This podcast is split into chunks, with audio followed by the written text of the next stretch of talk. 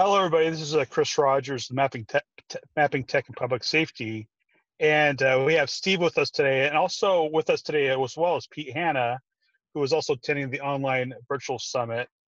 And this is day two of the virtual summit or the virtual ESRI user conference. And so, we, like we did yesterday, we, we've been given an update of what we thought about the conference and some things we learned. And, uh, and that, actually, Steve, I, I'll go ahead and start with one thing that was kind of interesting for me today is I sat in a lot of technical work set sessions, and one thing that was interesting to me was the uh, ArcGIS Online Road Ahead, what they're going to do in the future. And there's a lot of neat features or attributes or things that are going to be happening with it. But one thing that I thought was interesting was instead of having shared groups, or in addition to shared groups, they're setting up what's called a collaboration group, which basically means or a, a, an ability to collaborate. Which means, and one of the headaches I've always had with sharing groups with other organizations is that I have to manage the people who I share it with. And so if I so if I'm X fire department and I want to share a hydrant layer with Y fire department in a shared group, I have to admit everybody and manage that. Well, if you have a collaborative group, you, as long as you set the collaboration up and everything's equal, that other department could share and set up that group share group and collaborate openly so they can manage the people they admit in. We can manage the people we admit in the group and vice versa. So i thought it was it flattens out the uh, responsibility a bit and i thought that was an interesting uh, feature that's coming out the, down the pipeline. Now under that collaboration group does that mean I, i'm just trying to think about that for a minute. So if you have your own agol account, you're the administrator, but Pete has his own AGOL account from Baltimore. Mm-hmm. Does that mean like he doesn't need to be an administrator in your group, correct? Right. So actually, nobody's really an administrator. You you you set up a cl- and they didn't really they talked about it and they showed a couple of slides on how to do it. But basically, what it means is so if Baltimore Fire Department and FDNY want to collaborate on a set of layers. And you, Steve, with, with FDNY, want to add a bunch of people to it. You could do it, even though maybe uh, Pete should uh, set up the group initially. Right, right. Oh, that's kind of so, interesting. Yeah, so it flattens the permissions out a little bit so that and, and i think the way i understood it as well is that you can extend that to other organizations as well so maybe you want to share your hydrant layer your your group with Nassau County, and you could you could just say, "Hey, come on over and join this group," and, and everything is fine as long as that the permissions are set to do that. So it, anyway, I thought that was kind of an, a neat, interesting thing because it, eh, otherwise, if I created the group, I'd have to administer the group. Yeah. And and add people to it and say yes or no. And eh, I think I think especially with across different organizations, that might be kind of a hassle. What uh, what session was that? AGOL Road Ahead or something? Yeah, ArcGIS Online, the Road Ahead. Oh, I'm going to check that one out tonight. So. Yeah, yeah definitely. pretty, yeah, I'm. A, I got to rewatch it because I missed the first part with some symbology stuff, but I, I thought that the collaboration thing, which is something I really hadn't thought about, other than when I manage it, it kind it is kind of annoying. That seemed to potentially solve kind of a hassle that I've mm. experienced. So. Did did they talk about at all? Because I I've used it. The the new map in AGOL. I know it's it's under beta. Yeah, they did, and actually it was interesting. So I've been playing with that too, and I know it was under beta, but uh, I I didn't understand why. But the interesting thing with that is that that map can't open all the layers. Yeah, it, I, I have noticed a few things when I've tried it. A few things I can't think off the top of my head. Yeah, a few a of the things I couldn't do, and I had to switch back to the regular AGOL map. Yeah, and, and at least it's it cross pollinates. So like if you create a web map in the old web map program, you get it'll it'll come across, and vice versa. If you create a map in the beta version, it will go back down to the other version of the web map. Interface. Right. Yeah, because a lot of the presentations I've seen, they they've been using that beta map. So I wasn't sure if they discussed a timeline when it'll be uh, fully published. I did I, see I a think, cool. I did see a cool thing with Pro and saving web maps. Yeah, Did you guys see that? I didn't. I, I I caught a glimpse of it, but you probably know more about it than I do. Yeah, you can pull your web map into Arc Pro, manipulate it, change symbology, save it, and now your web map is now updated. And anything your web map hits, any dashboards, any apps, all update right from Pro. Oh, that's sweet. Very Hmm. cool. I wi- I still wish th- that they'd make I like I like the fact that I could bring the data in from AGOL. But like like if, my point is is if I create the data on my local hard drive, now upload it to to ArcGIS online. Now Pete, you take it, maybe use collector or you know whatever survey one two three.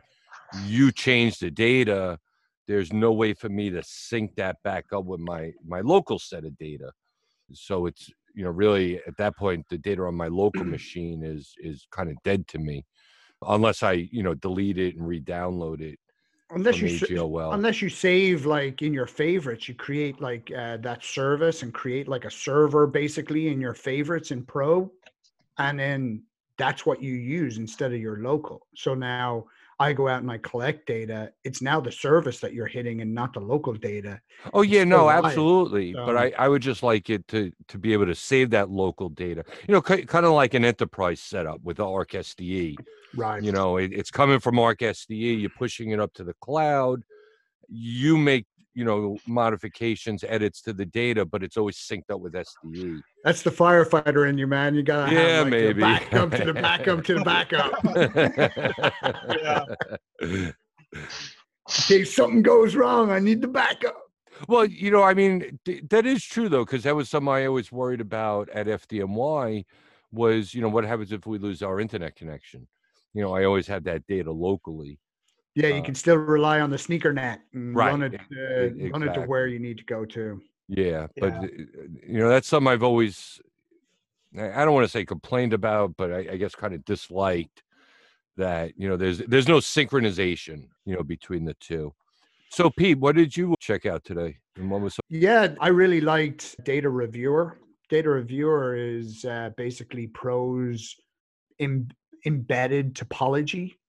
It's like topology where you could like set up everything like no gaps, no overlaps of your data and stuff like that. You can do feature to feature discrepancies, but then you can also check attributes, right? You can do rules on attributes. So, like if one of your fields is nulls, you can populate it and do field calculations that way and, and fix the errors or know where there's errors. So that was pretty, that's pretty cool and powerful.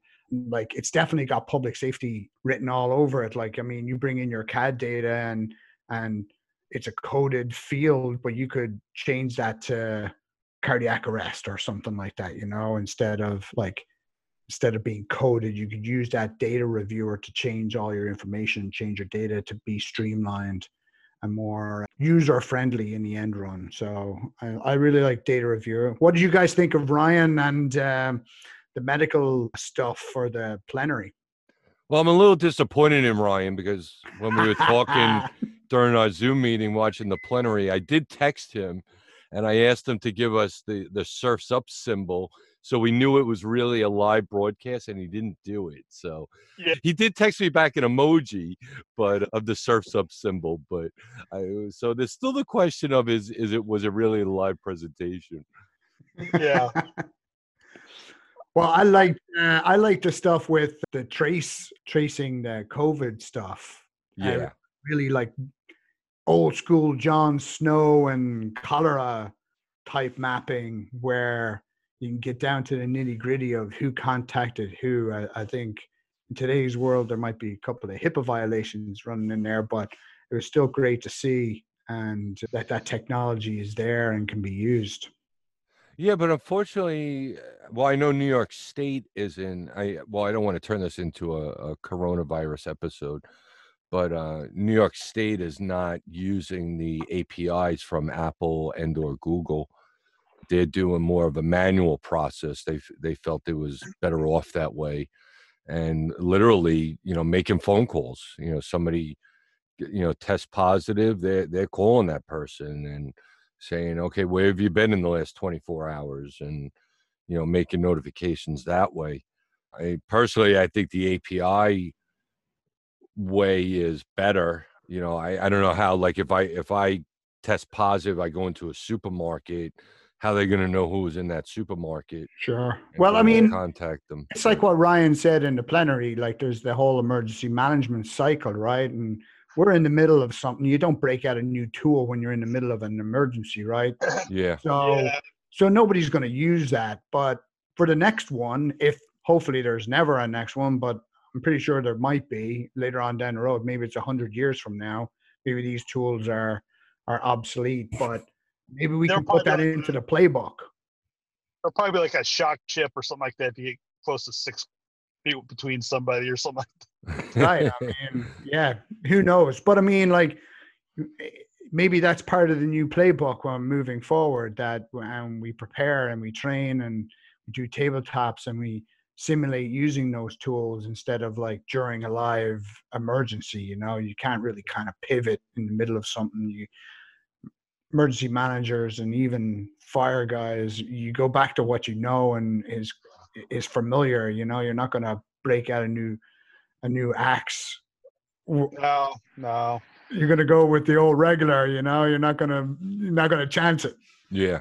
But one of the things I have been noticing with ArcGIS Pro, which I know I never do, and I, I'm just seeing a lot of it in these presentations, is you know the functionality in Pro of you know you know turning your data into graphs alongside your map, and y- you know Pete, as you were mention mentioning the uh, you know that contact tracing, you know, and all that was done in Pro, and well, again, I just haven't used it, but I, I want to start playing with stuff like that. Some of the other, you know, graphing functionality, you know, based on the your GIS data. Yeah, that's something I, I want to learn a little bit more about. Yeah, it's pretty powerful. I mean, it's another way of visualizing your data, right? I mean, I used to, it used to drive me mental when people made maps and it was just a measles map, like points all over it. And I was like, this tells me nothing. Like, it's just Yeah. a million points on a map and it doesn't really tell me anything, right? But then you turn it into a graph and, and you add the, the, the data, the powerful data that's behind it, and you turn it into more data that's understandable just at a look, right? Like that graph, you could see that there was there was a change in in what they were reporting and stuff. So uh, and and even that that slice, uh, I forget what it was called. Uh, uh, was it Vorlex or something like that? Oh, uh, oh, yeah. I know what you're talking about. Starts with V. Yeah, yeah, Uh, yeah. It was uh, uh, the temporal data where they could take a slice and know exactly where they were at. I think some of the examples was like uh, was water temperature in some of the demos. I Voxel. saw. Voxel, there you go. Yeah. But yeah, no, I, I- that definitely has public safety usage as well. I think. I mean, it's the learning curve could be steep for us yeah. but but bringing your call data in and knowing like okay during this time period during this day we were overwhelmed or like i think chris you talked about that you suspected cases covid cases were earlier than what you thought or what was being reported and the data kind Yeah. of proves it right Yeah, I think so. I think there's some uh, suggestion that it happened like in the Seattle area in, in January, something like that. There's some, well, it, you know, the first case came over in January, and there's some some flu symptoms the people went to the hot doctor for that they didn't test positive for the flu. So the theory is that they pro- probably had COVID because they didn't test. They, they had flu symptoms without having the flu. So, mm-hmm. so, So, what did you guys think of some of the user presentations? I I watched a few today, and actually, I found out an interesting fact. I, I will say that w- I, I don't want to say which one, but one of the user presentations I was not impressed with at all. But then I want to kind of ease up on that statement because there's a user presentation on Next Gen 911, and one of the presenters is a, a woman from GeoComm that I work with, and it was a very good presentation. If you didn't see it, Hmm. but I sent her a Teams message, you know, saying it was, you know, that I thought it went really well, And she actually told me, she goes, Oh, thank you. She said that she was contacted and only had a week to put it together and presented it, you know, with somebody down in Texas. So, you know, it was a very quick turnaround time. So I, I kind of ease up on my statement on the other one because, you know, I'm finding yeah. out that they, these user presentations will put together very rapidly. But yeah, the next gen 911 is very good. And also the Corona, California, in in I think it's Riverside County. That one was very good too. And Pete, if you haven't checked that one out, you, you should. It kind of reminds me of some of the uh, digital pegboard PDFs that you did with response times and oh, drive oh, wow. time. But the, you know they did all that and then you know published it to AGOL, and you know set it up with slider maps. You know so you could see the before and the after but yeah, that was a very good presentation. Speaking of drive times and routing, what about that hazmat truck with the the buffers and the schools and the hospitals? Yeah, that was sweet yeah. looking. Yeah, that was the uh, related to the Internet of Things presentation in the plenary where they talked about how things that are connected and internet enabled. In this case, it was uh, a hazmat truck. They just said hazmat truck. It'd be nice to add it like a tender or tanker or something like that. But uh, something like that would be kind of interesting in context. But I think one thing to be aware of in the future is that things will be more connected, and so knowing how to leverage that information is very important in public safety.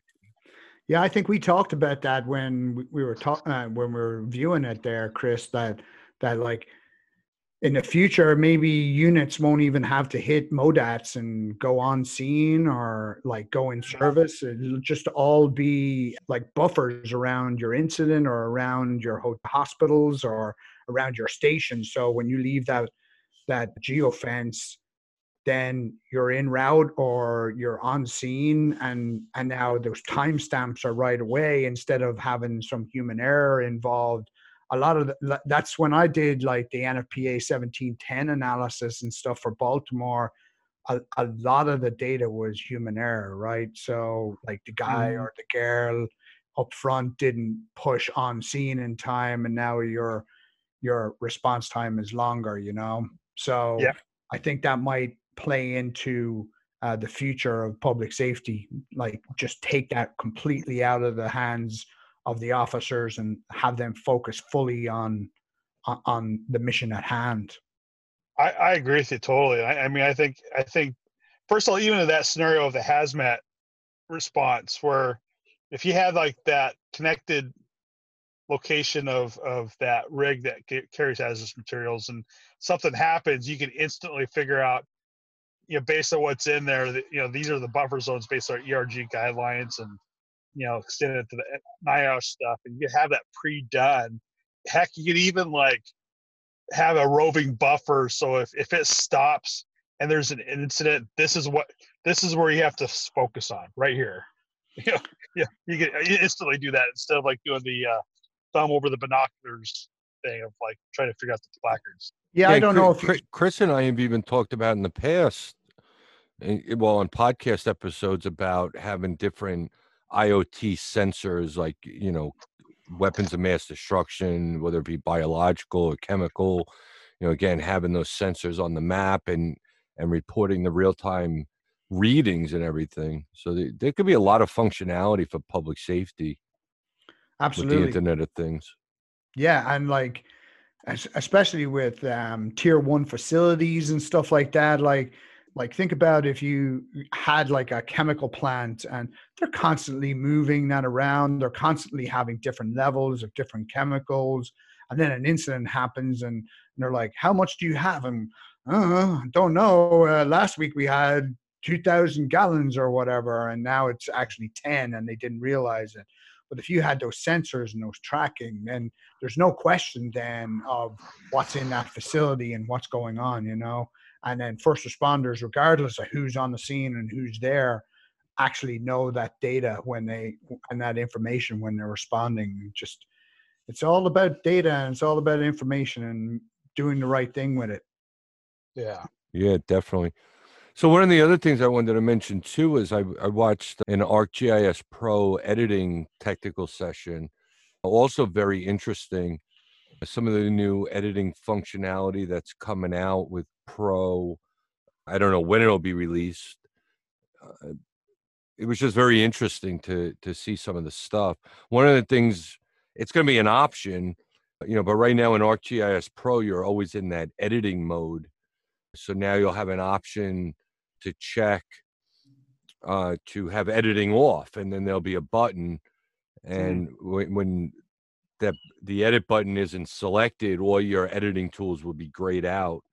Uh, then you hit the edit button, and everything turns on, which which I kind of like because I I will admit that I have made a couple of mistakes sometimes in Pro and you know edited something by accident you know and then realize you know oh the save edit button is highlighted so i i have to discard it so Oh, I uh, deleted the state.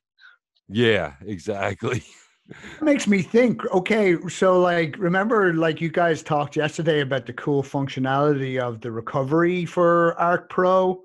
Like you yes i did see that as well the autosave. Yeah the wonder if because you can do undos in editing sessions in arc pro and it's really nice that feature but i wonder if it'll remember all your edits. Like so say like say Mm, the scenario happens like you move a polygon and then the pro crashes and you're like oh okay i'll just recover it and then now that edit is permanent and then can you undo that That'd be a good question. I think I think it was just related to editing the uh, map project.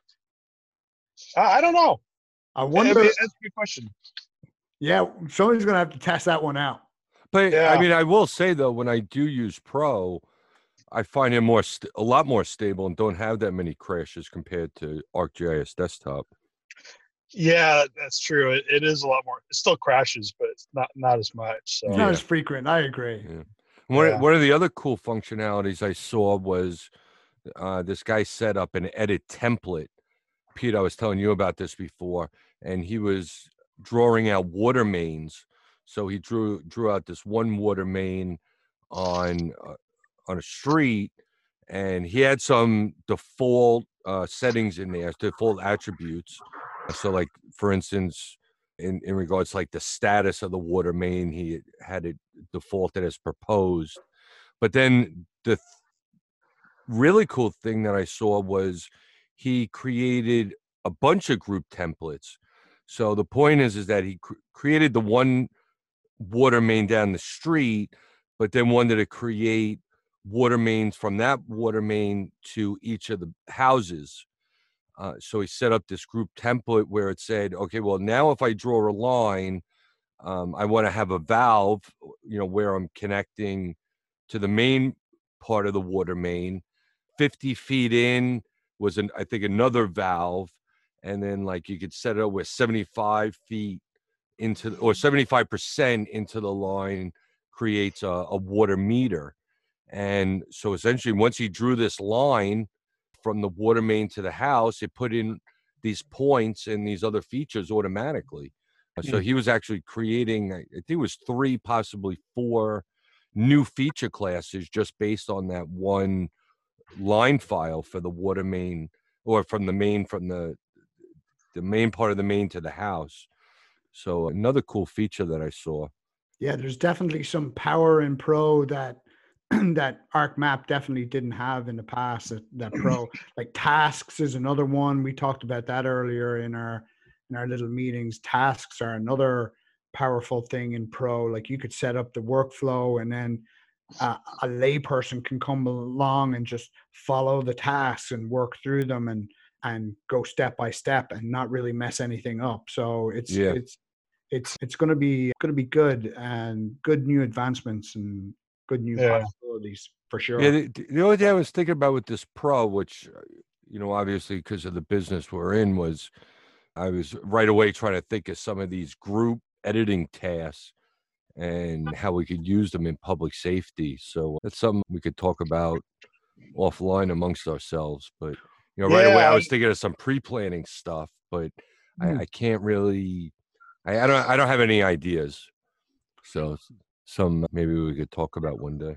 I don't know. Maybe if you put in a point, then it connects the point to the route. Like if you, like, let's say you have, uh, like, I'll use the Pimlico racetrack in Baltimore as an example, right? They put up a whole new city for that race, right? But if you put in a, a point of interest, but now that point of interest can connect to a route, so you can actually route your bike medics or foot medics Mm, you could you could streamline that process right like that one special interest that point of interest that i want people to go to has to fall inside a polygon has to fall in has to connect to the route and then has to populate all these fields it, it- there's definitely there's definitely ways where we can manip- manipulate those tools to fit into a public safety uh, Yeah. structure yeah. No, that's a good idea. But uh, yeah, something we should jot down and definitely brainstorm a little bit on some of those ideas. My history geek went off though when they they did that locate XT with the text and made GIS. it. yeah, that oh, was Oh, kind of interesting. That was pretty amazing. Yeah. Yeah. So, Pete, why don't you describe a little bit what that is? Well, I tell you, we should like save that for tomorrow because don't we have a, a shindig we have to go to? We do. Oh, that's true. Yeah, I lost track of time already.